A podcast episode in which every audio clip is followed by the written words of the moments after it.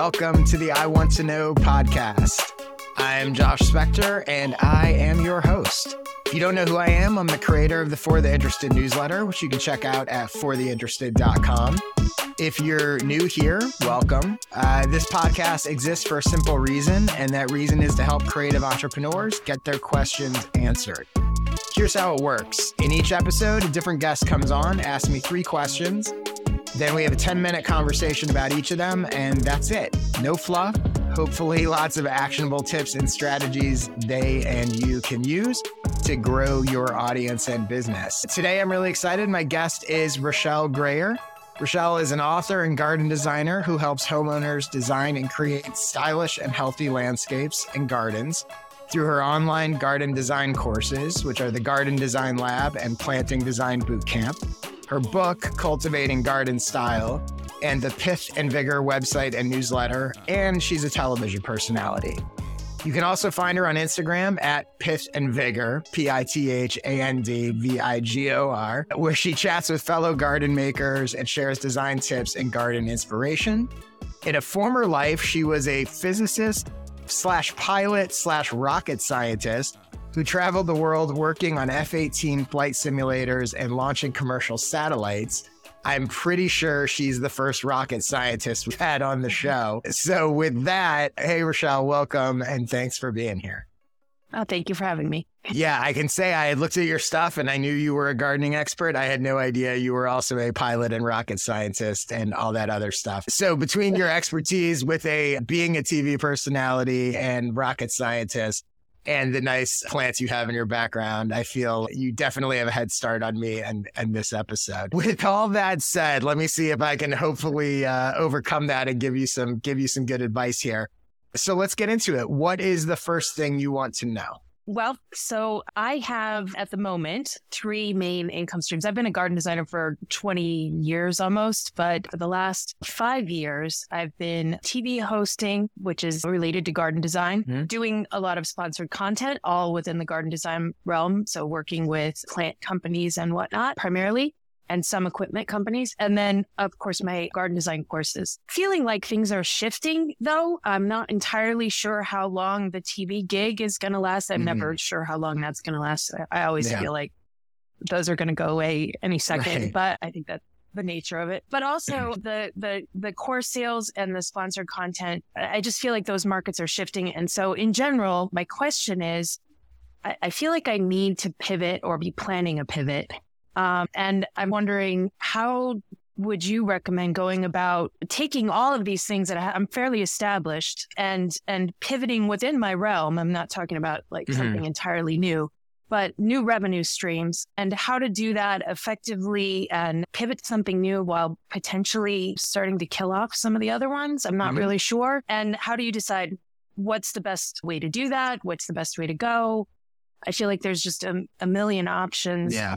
I've thought about many of them. Some sound great. Some I'm like, eh, you know, but still like, you know, I know the I know the feeling. yeah. Cool. Well, so let's. So first of all, congratulations on working in a bunch of spaces that are completely being like turned upside down, like TV and courses and everything. Just in the past few years, are like completely different landscapes. So I totally understand why you feel the ground shifting and are trying to figure stuff out. One just sort of side note I'll say is I've had I've had multiple conversations with people who had big sort of course online education type businesses.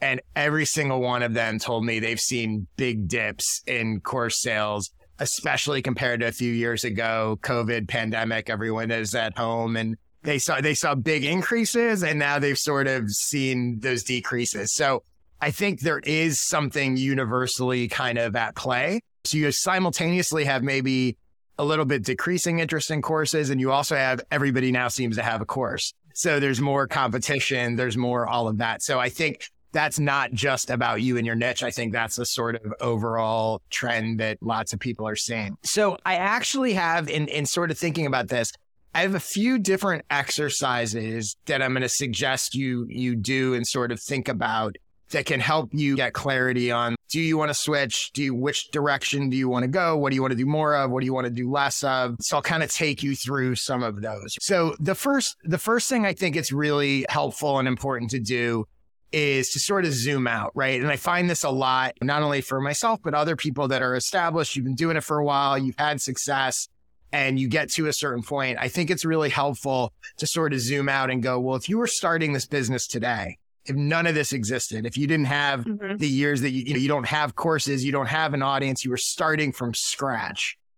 I think it's helpful to think about what would you build because a lot of times we get stuck on I have this thing, I've done it this way, I have this audience that's followed me for this specific, and I'm not suggesting that you get out of gardening at all, but what I'm saying is thinking about, okay, if you were starting this from scratch, what might it look like? Because I think a lot of times we get so caught up in what we've been doing that we actually fail to sort of see that, well, it doesn't have to be that way. Like to your point, and you're already thinking that, but just that awareness of there's a difference between I'm going to pivot the thing I'm already doing and if I were starting from scratch, this is what I would do. Sometimes it can be freeing to sort of go, if, you know, have that other blank slate mindset. I think as a part of that, I always like to start with are you being very clear and even probably writing it down? Like, what is the specific value you want to provide to what specific audience? Everything that you do, courses, TV hosting, whatever you wind up doing, coaching, whatever you wind up doing to monetize, it's all rooted in that, right? It's a specific value to the specific audience. The rest is just different tactics. So I think the other right. thing that happens with people that are established is we get bogged down in how do I improve my course? How do I grow my audience? How do I do I need a new product? But I think we forget that it's like, am I clear and do I still want to provide this specific value to this specific audience? Or do I want to tweak that because everything else comes down from that? So right. that's the first right. thing to think about. And it might be the same, but just as a reminder to yourself of this is what I'm trying to do. You're not actually in the course business. You're in the this specific value to this audience business. And a course is one of the tactics that you've chosen to use to deliver that value. Right. And then when you do that, also looking at your own messaging and is your messaging reflecting that specific value to specific audience? Or have you lost your way a little bit? Things like bios, things like sales pages, all that kind of stuff. So then the next thing I think is a good exercise to do is with that in mind, this, I'm going to provide this specific value to this specific audience. Just brainstorm and write down a list of all the possible ways you could provide that value to that audience.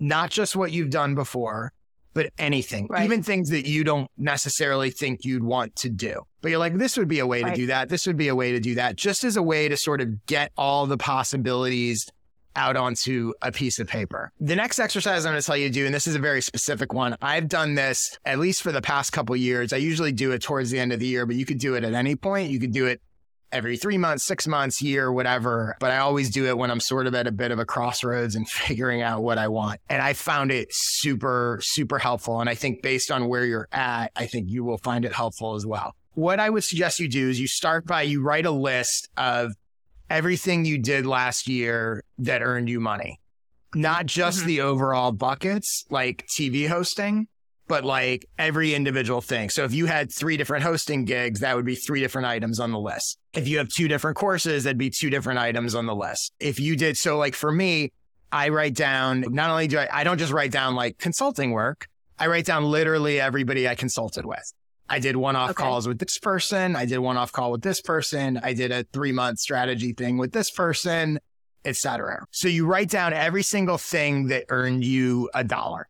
basically. Then you're going to take that list and you are going to rank that list in order of what you most enjoyed to what you least enjoyed. And again, you're not bracketing, you're doing individual ones if I did five individual coaching calls, I'm ranking the coaching call with this person was better than this one, which was better than this one, which was better than this one. And you're ranking like, okay, this coaching call was better than the money I made selling ads in my newsletter or whatever it is. You wind up with these two lists, gives you a very clear picture of what you've done in the last year, like where your sort of business is, where the money's coming from on an individual level and what you enjoyed or didn't particularly enjoy. Gives you a very clear picture of where you're at right now. Then what you want to do is you want to compare the two lists and you want to see what is generally in the area of I really enjoyed this and it made me good money. I really mm-hmm. didn't enjoy this and it didn't make me much money. Or you'll right. have the stuff that's I didn't enjoy it, but it made me good money, or I did enjoy it, but it didn't make me good money. The stuff that you enjoyed and paid you good money is obviously something you'd want to continue to do and possibly try to grow. How could I get more of this work that I enjoy and that pays me well? The stuff that you didn't enjoy and that didn't pay you well is stuff that obviously you want to phase out. If you're going to thin the herd, right. I don't like doing this. It's not making me much money. Why am I even doing this? Where the right. stuff that is high in one on one list and low in the other is stuff that you want to consider potentially tweaking. So if you have something that's paying you a lot of money, but you don't really enjoy it, what would it take to turn that into something that you do enjoy? Could you repackage it in a certain way? So again, using myself as an example, I might have a high paying consulting client that I don't really like working with. So I would ask mm-hmm. myself, mm-hmm. what about it is it that I don't like? Maybe it's that it's, I'm making this up, but right. Maybe it's that it's a weekly call. Well, could I work with that client without a weekly call?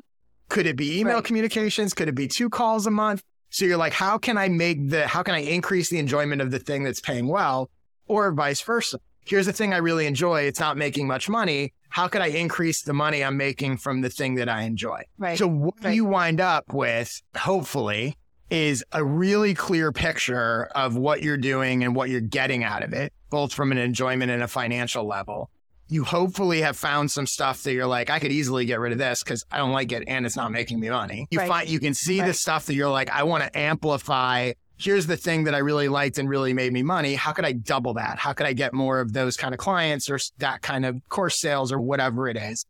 And then that in between stuff, which you won't always be able to tweak it, but you can look at it and go, okay, well, I'm getting something out of this. How could I raise it on that other chart to make it a sort of win win as opposed to win on one, loss on the other? Does that all make sense? Oh, definitely. Absolutely. I think part of my struggle sometimes, though, is that nothing is terrible. I absolutely love that you said that because it's the it's the perfect. That's why you rank them in order. Because I'm the same way. I don't do any work that I hate, but you're not looking for work that you hate. You're looking for more of the stuff you like more than the thing you least like. And that's that's the part of this that also is tricky. So for me, right, I can go, let's say I'm comparing three individual like one-off coaching calls I did. All three went well. The work that I do in them is basically the same but they were three different people. And forcing myself to go, well, if I had to rank these, how would I rank them? And it might be on sort of alternate stuff, right? It might be like, well, I like this one the best because they're doing something that's really like impactful on the world. That's mm-hmm. going to make the world a better place. Whereas this other one was just about making money. I'm happy to right. do both, but that's telling me something. Forcing yourself to rank stuff, even if you like it, forces you to think through like what would be the ideal. Yeah. One of my biggest things this actually leads into the next question a little bit is I love my courses. I love teaching them. I love having students. I love doing all the bits and pieces that are part of it. The part I least like is I can't stand Facebook, for example. Right. But I do Facebook ads.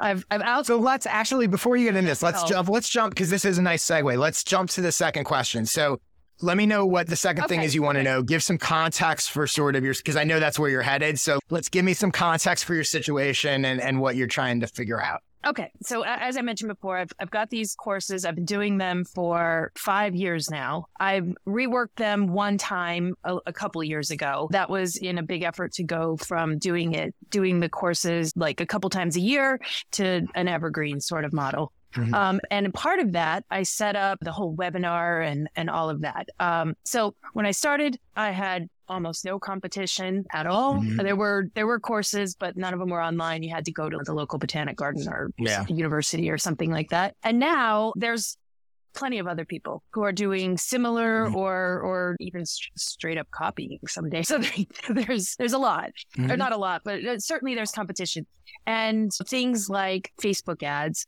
where they once went like crazy, yeah. now they don't. I feel like there's a lot of reasons for things feeling very flat. One of them is is is maybe a staleness in general, like maybe it's time that I switch things up again.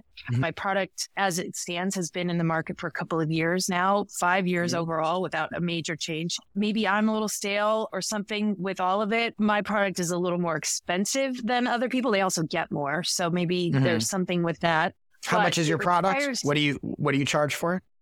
It's eight ninety nine for kind of the full package, which isn't huge, but Yeah. the gardening world is isn't a lot of people Yeah. who want to spend a lot of money. There are people Yeah. who like to buy seed packets for two ninety nine and get a whole thing Right. out Well, of it. Well, yes and no. So, There, there, whatever. there are people in there are people in every market that want to spend a lot of money, and there's people in every market that Right. don't want to spend a lot of money. But yes, I got to find with my courses. The thing is, is there are I come from out of a as a garden designer. The primary people who are hiring garden designers have a lot of money and are willing to Yeah. spend it. That is the Mhm. nature of that market. Whereas where the niche I've sort of put myself into are people who want that, recognize that, love that level of design, but maybe don't want to or can't afford to hire the designer, and so learn how to do Yeah. it yourself with my help as well. So that Mhm. that's kind of the the niche I'm in. Anyway, I feel like at that price point, there's a webinar. I've done a webinar that is the beginning of a, a sales funnel. I don't love the webinar. I find it Mm-hmm. incredibly not nimble. You know, every time I want to change a price, I Yeah. have two days of re-recording like webinar clips and Yeah. changing like 10 emails and all of that. So I, I'm wishing to be away from that. I guess I guess where I'm coming to is getting a little unstuck because they've got like all these little pieces in my head of like, is it the Facebook ads or I just need to move because the Facebook ads drive me crazy or yeah, is it is it something else? They're not the only way that I reach customers. Do I Mhm. need to just find new ways? Do I need to rework the product? Basically, I'm in this place of what exactly do I need to do to recapture my own excitement, but also Yeah. my market and my customers. And yeah. I don't know. I feel like there's a little bit of magic. So let me- at the moment. Yeah. yeah. So I have a few things for you to sort of diagnose this. But the first thing I want to say is, and this is some of this is my own kind of personal preference, but it's interesting because I'm picking up on it a little bit from what the way you're talking about it.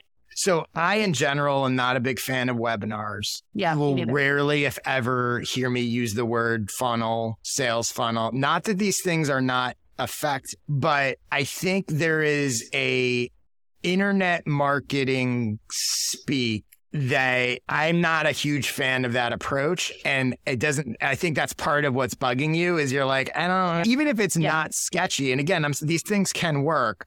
But I also think there's an audience out there that it's not like it used to be, right? There's an audience out there also that knows, oh, if it's a webinar, she's going to try to sell me stuff and whatever. So even the terminology, even if you were going to do the same exact thing, like I would not call it a webinar.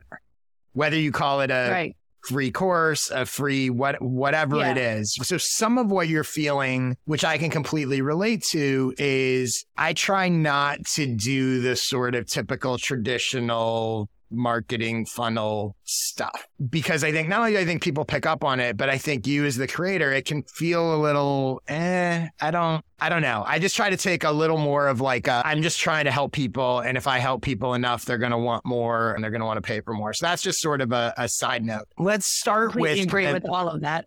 Yeah. just, I just, that's why I brought it up because like I could tell the way you're talking about it. You're like, I don't really love that this is the way I'm approaching my business. Like even if it, even if it works. So let's start with a quick crash course in sort of like how sales happen. I think there are three different phases. They're related, but they're completely different. And I actually think each one requires its own strategy. And I think a lot of times people lump them all together. And I like to look at them separately. The way I see it is the three phases are the first phase is the sort of awareness and discovery phase. How do people find you? If you're not getting discovered, you're not going to make sales. The second phase is how do the people that discover you and find you connect with you? I call it the connection phase. Do they follow you? Do they get on your email list, et cetera? And the third phase is the monetization or conversion phase, right? It's those people who connected with you, getting them to actually buy. I think people tend to look at this collectively and they go, oh, this isn't working or how do I improve it? I think you want to analyze each one separately. So I would take a look and go from an awareness and discovery standpoint only. How are people Mhm. finding me? How many people are finding me? Am I having a problem with getting discovered? And by the way, you may have problems with all three of these. You may have problems with one or two of them, but I think it's really helpful to go, what is my strategy to get people who don't know I exist to discover me? And how can I optimize that? And is that working? Then I would look at that second piece and go, okay, I'm getting roughly X amount of people a month to discover me. How many of them are actually connecting to me? Joining my email list, becoming followers. What is my strategy to take a person who happens to come across my blog post, my Pinterest post, my Instagram, they, whatever ways I have did they discover me, what's my strategy to convert them into connecting to me? And is that working? Is that not working? How can that be improved? Again, you're sort of looking at it in a vacuum. Then the third yeah. one is most people that are going to buy from you, especially with a higher ticket item, they're rarely going to buy just because they found you. They're rarely going to go from discovery to purchase. But really, I'm focused on how am I converting the people that are connected to me into buyers? What is my specific strategy to do that? Whereas I think a lot of people don't necessarily have one other than they follow me and once in a while I promote my stuff. But getting more specific about that and what does that conversion look like? Is that working well for me? How can I improve it? Am I having a problem there? Pulling those pieces apart and looking at them separately will help you identify.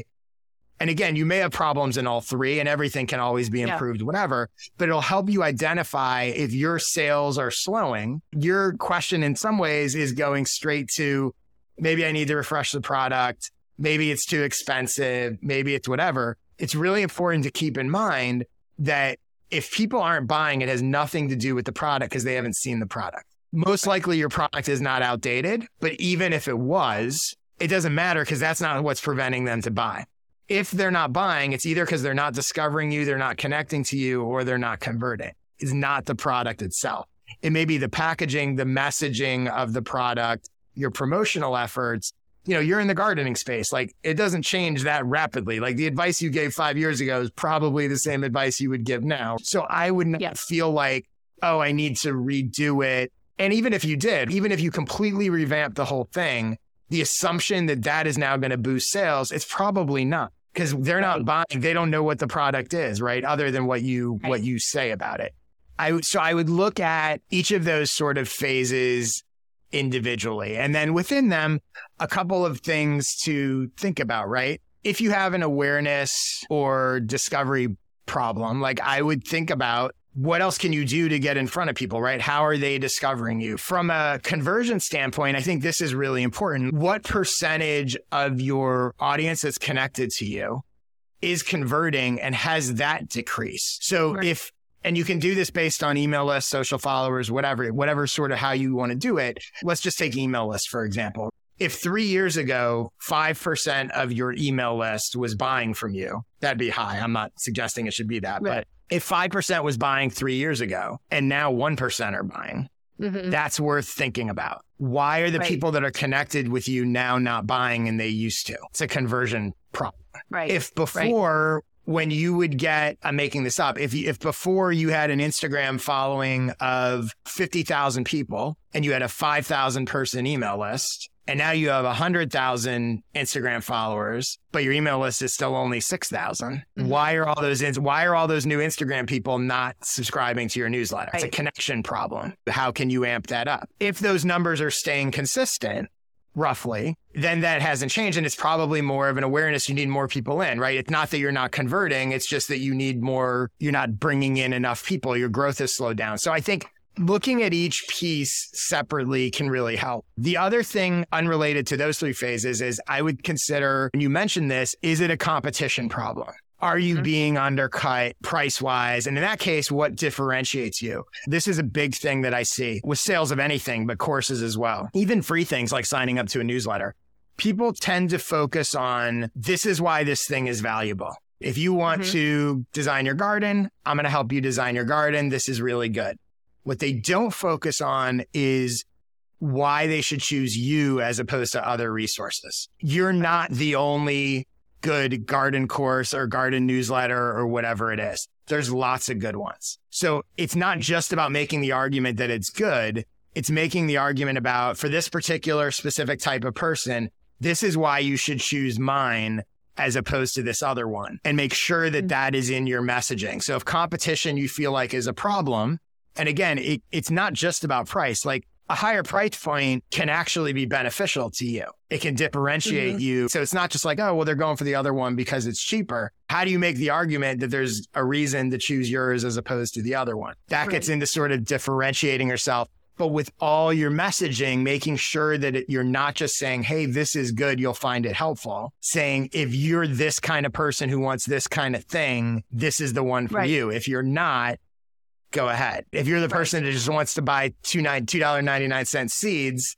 this isn't for you. Right. One last thing is I would also, if you haven't already, talk to your audience individually. Why do they buy? Why do they not buy? Get a sense and pay attention very closely to the words that they use because you can then use that in your copywriting, not quoting them. But if the people that are buying are all telling you a certain thing. I'm making this up, but if they're all using the word landscaping and you're using right. the word garden, right. maybe some of your messaging should include landscaping. If they're all saying, I'm buying because, yeah, I could afford to hire someone to do it, but I get pleasure in gardening and doing things myself, then maybe some of your messaging becomes, the gardening course for people who like to do it themselves. You'll learn a lot by by talking to them. Then the other thing I was going to say is if you're going to come up with new products or refresh the course or whatever, think about your existing buyers. You've been doing this for a while. I imagine you have a, you've sold a decent amount and you have a decent list of existing buyers.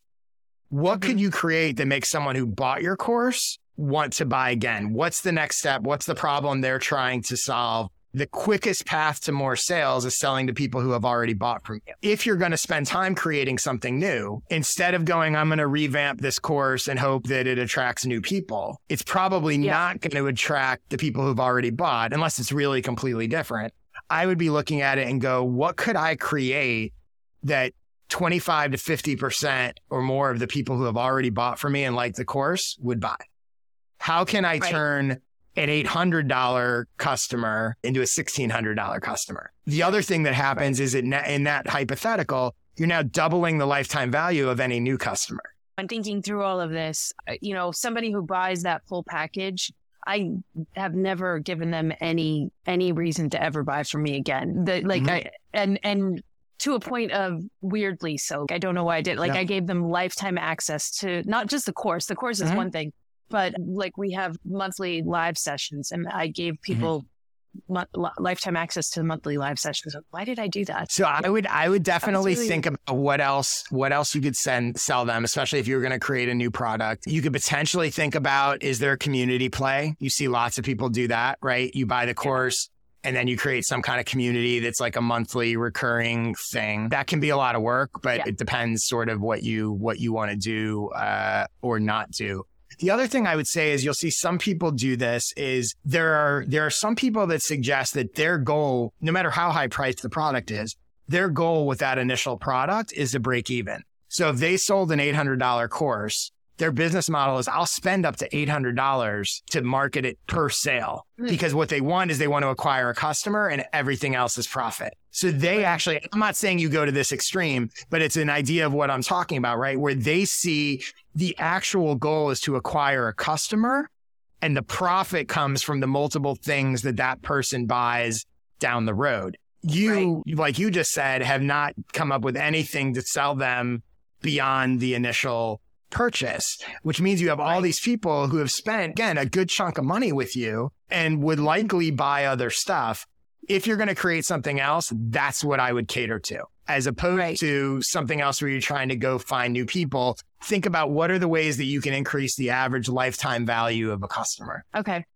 Cool. Yeah. Let's get to your third question. What's the next thing you want to know? Yeah. We talked about the Facebook thing and and wanting to move away from Facebook ads in general. Mm-hmm.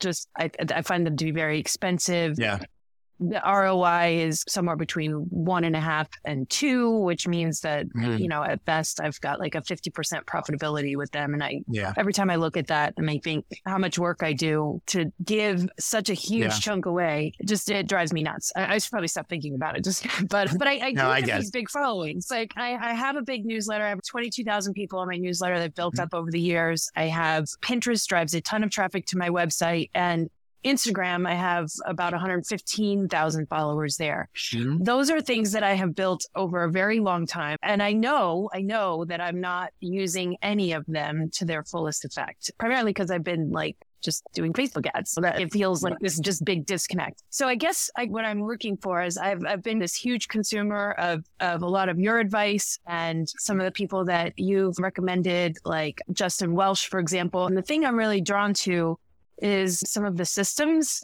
Mm-hmm. of content systems specifically. The thing that is that I struggle with though is that my platform, I, I love Twitter, but it's like a completely yeah. thing for me. It's not yeah. where I'm building my business. My clients really aren't there. They're on mm-hmm. Pinterest. They're on Facebook. Yeah. I'm, I'm not on Facebook, but they're on Instagram, Instagram. as well. So.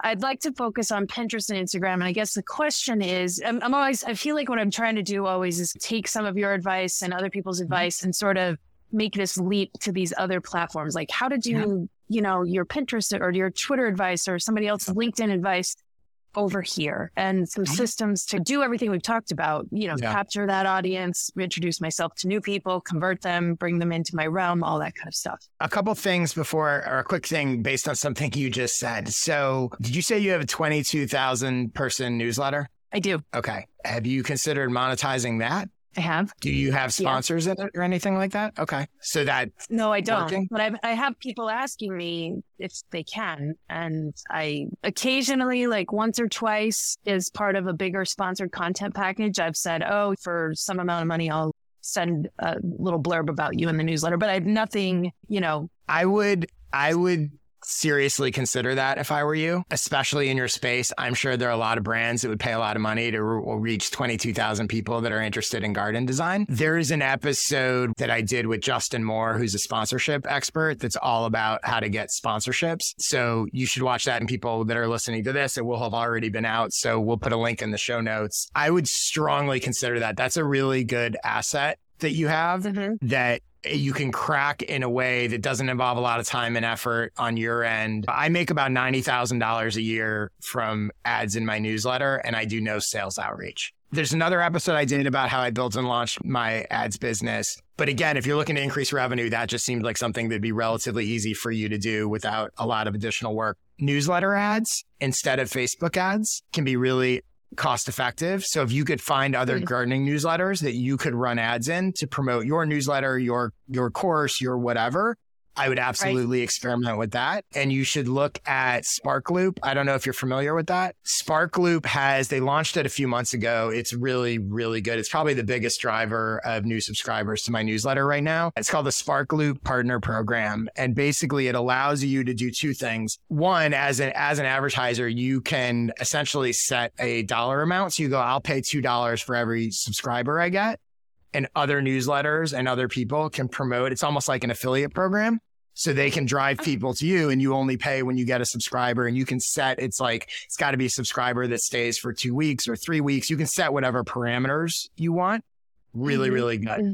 And you're only paying oh, cool. when you get a subscriber. And so you can do that and then the flip side is if you want, you can get paid to send subscribers to other newsletters. So, oh, very cool. But so you should definitely look at the Sparkloop partner program. I am a huge fan of that. The other thing is they have a thing called Upscribe. And what Upscribe does is when someone subscribes to my newsletter, they get a little pop up that says, Hey, here's some other newsletters I think you might like that mm-hmm. are similar. And with one click, yeah. they can subscribe to them. You can do it paid, but you can also do it free. Like I've just partnered with some similar newsletters. So anytime either of us gets a subscriber, we're one click driving to the others. It's like a cross promotion, but you don't have to right. do anything because it's just built in. So I strongly recommend checking out uh, Sparkloop. I know that wasn't your question, but there's when you said newsletter, both of those things sort of mm-hmm. uh, popped up to me. So I'm going to have a very specific content plan that you could follow and then a sort of general one that you can use to create your own content plan. But before I get to those, just, just really quickly, just wanted to throw some ideas out there. Some of these you may already be doing, but things to think about in terms of, because really you're talking about how do I get more traffic? How do I get more discovery? That yeah. kind of stuff. One is communities. There's a million gardening communities. I'm sure Facebook groups or whatever message boards going where those people are and not just going in and saying, Hey, buy my course, get my newsletter, but being an active participant participant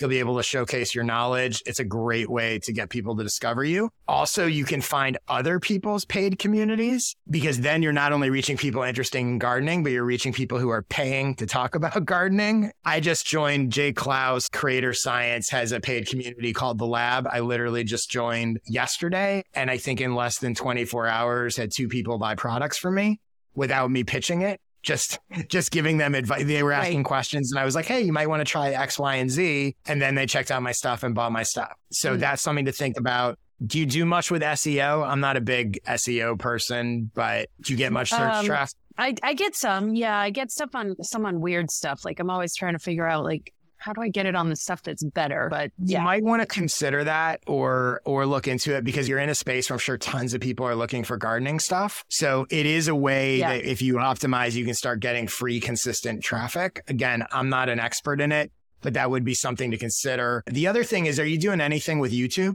No. However, I just, as of this week, started working with somebody to help me do Google ads. And the whole reason I reached out to her and found her was because I was thinking not so much Google ads, but YouTube ads, which yeah. apparently are Google ads. I didn't realize that that's how you do a YouTube ad is through Google. But yeah. So I would say ads, but I would also say a channel, especially with your experience in TV.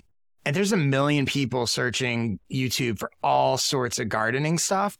And even if you're not, number one, you could repurpose. I assume a lot of your course is video. So you could repurpose yeah. course excerpts, which would be interesting. You could potentially rank well for certain things that people are searching for.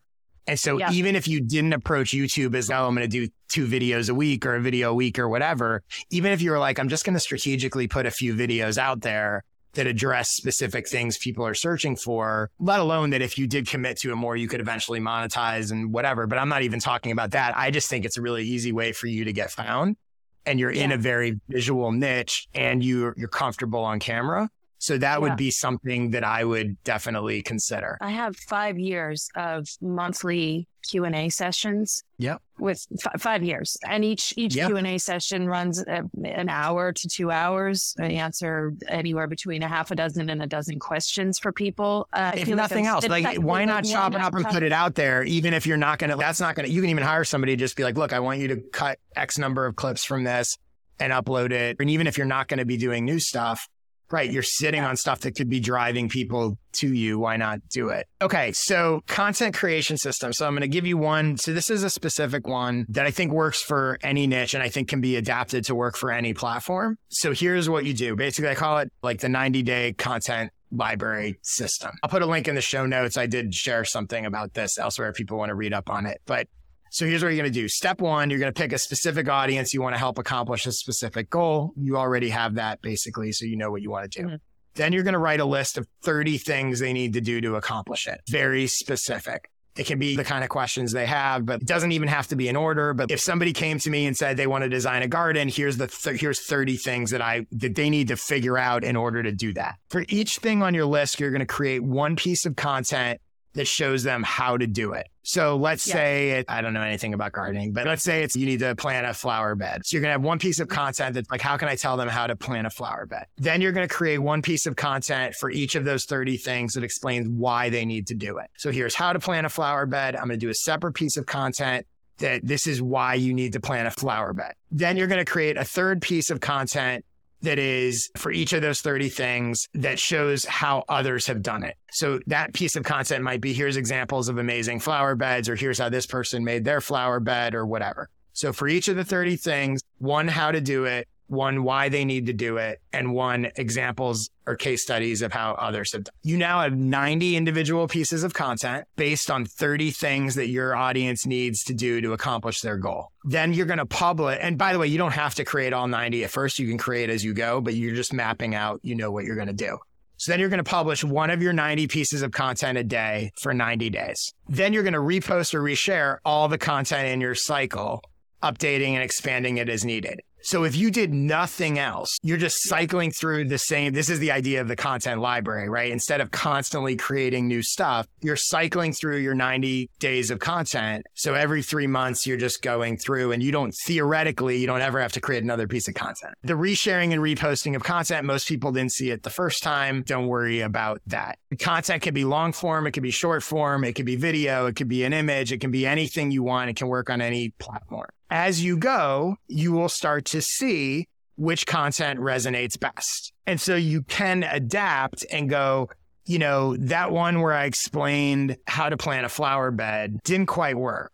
So maybe the next time mm-hmm. I cycle through to the how to plant a flower bed, I'll create a new version of how to plant a flower bed and try that. You're you're trying to get to a point where you have 90 pieces of content that work every time. From a systematic approach, it streamlines everything. You know exactly what you're yeah. creating and you don't have yep. to every day or every week go, well, what do I want to post this week? And it's all aligned with the with the right stuff. So that's one system that I think you could do, easily do on any platform. And then the other thing, if you want to sort of create your own system, which you certainly can, these are sort of the general steps that that kind of inspire what I just said. So one is again, you're always starting with what does your audience want or need to know. Mm-hmm. Then you're creating content that teaches that or shows them how to do it. Mm-hmm. Then you're analyzing the performance of that content. And then you're right. creating either new content inspired by that format or the topic of the winning content. Like you might find over time, people really love when I share stuff about flowers. I should do more stuff about flowers. Or they, they really don't care when I talk about water structures. I'm going to stop doing that. So you are sort right. of iterating as you go. Even if you don't do the 90 day system,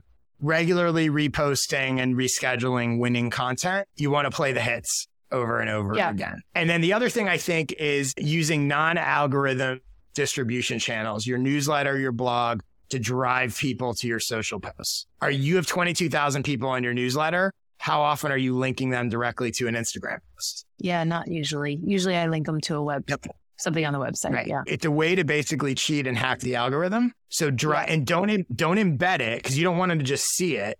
You want them to go to it. So right. you want to say, right. oh, you got to check out this example of an amazing flower bed. They click it. The algorithm, number one, you've just sent 22,000 people to it, as opposed to Instagram, who's showing it to a fraction of your audience all those people who see it, who are your audience, are going to like it. They're going to comment on it. That's going to boost it in the algorithm and get it seen by more people. It's going to make your audience more likely to see it the next time. So I would actually, in every one of your newsletter issues, be sending to at least one social post. Yeah, good idea. Use that yeah. to to drive people there. Does that help you get a little clarity on yeah. how you can approach it?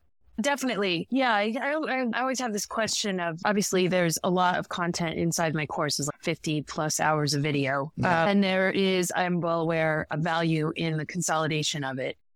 Uh, mm-hmm. So, but when you're when you're doing something like this 30 day plan, it almost feels like I'm basically teaching the course mm-hmm. in 30 tiny little snippets.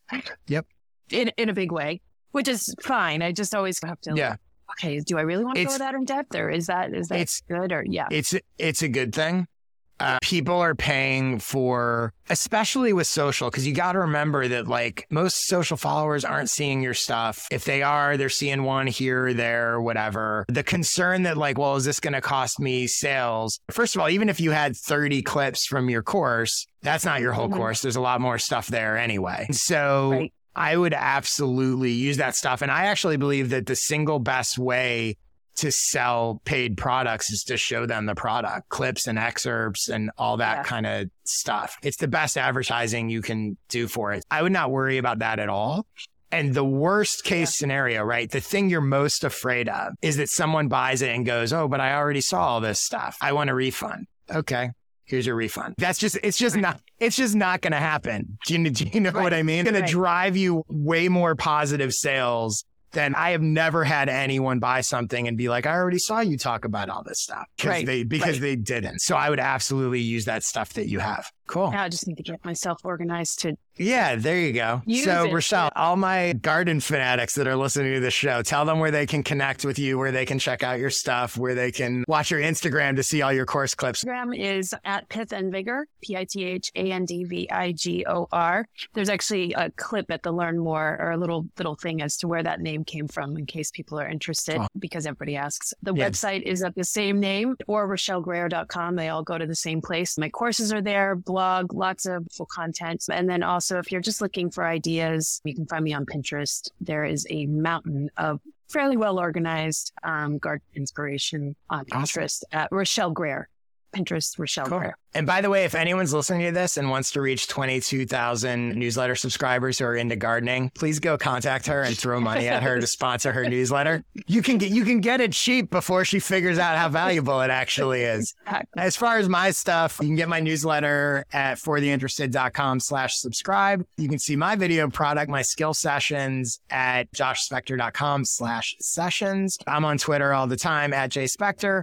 And if you would like to come on the show and ask me three questions, as long as you come up with questions as good as Rochelle's, I'd be happy to have you. Go to joshspector.com slash questions to apply. Rochelle, thanks a lot. I'm glad you didn't make Thank me you. talk about rocket science or any of that stuff. I hope everybody found this episode helpful and I will see you next week.